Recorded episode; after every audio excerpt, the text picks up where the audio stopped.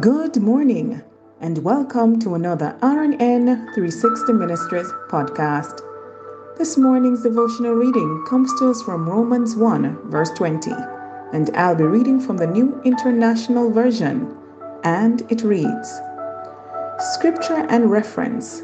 For since the creation of the world, God's invisible qualities, his eternal power and divine nature, have been clearly seen all around you, God's goodness is on display.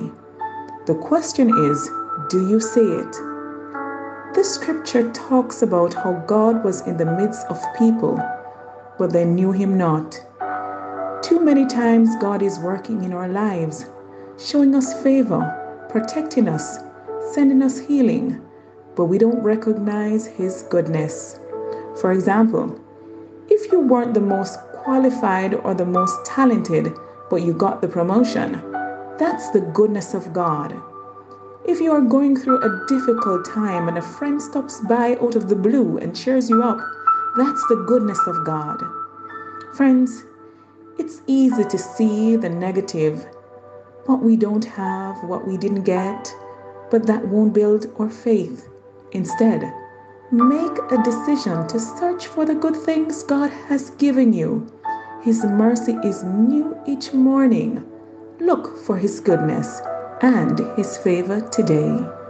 Let us pray. Father God, thank you for every good and perfect gift that you have given me. Thank you for ordering my steps and guiding me with your word.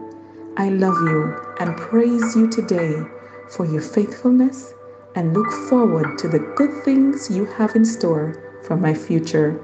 In Jesus' name, amen and amen. So, beloved friends, brethren, have yourself an awesome day. And remember, we serve an awesome God in an awesome way.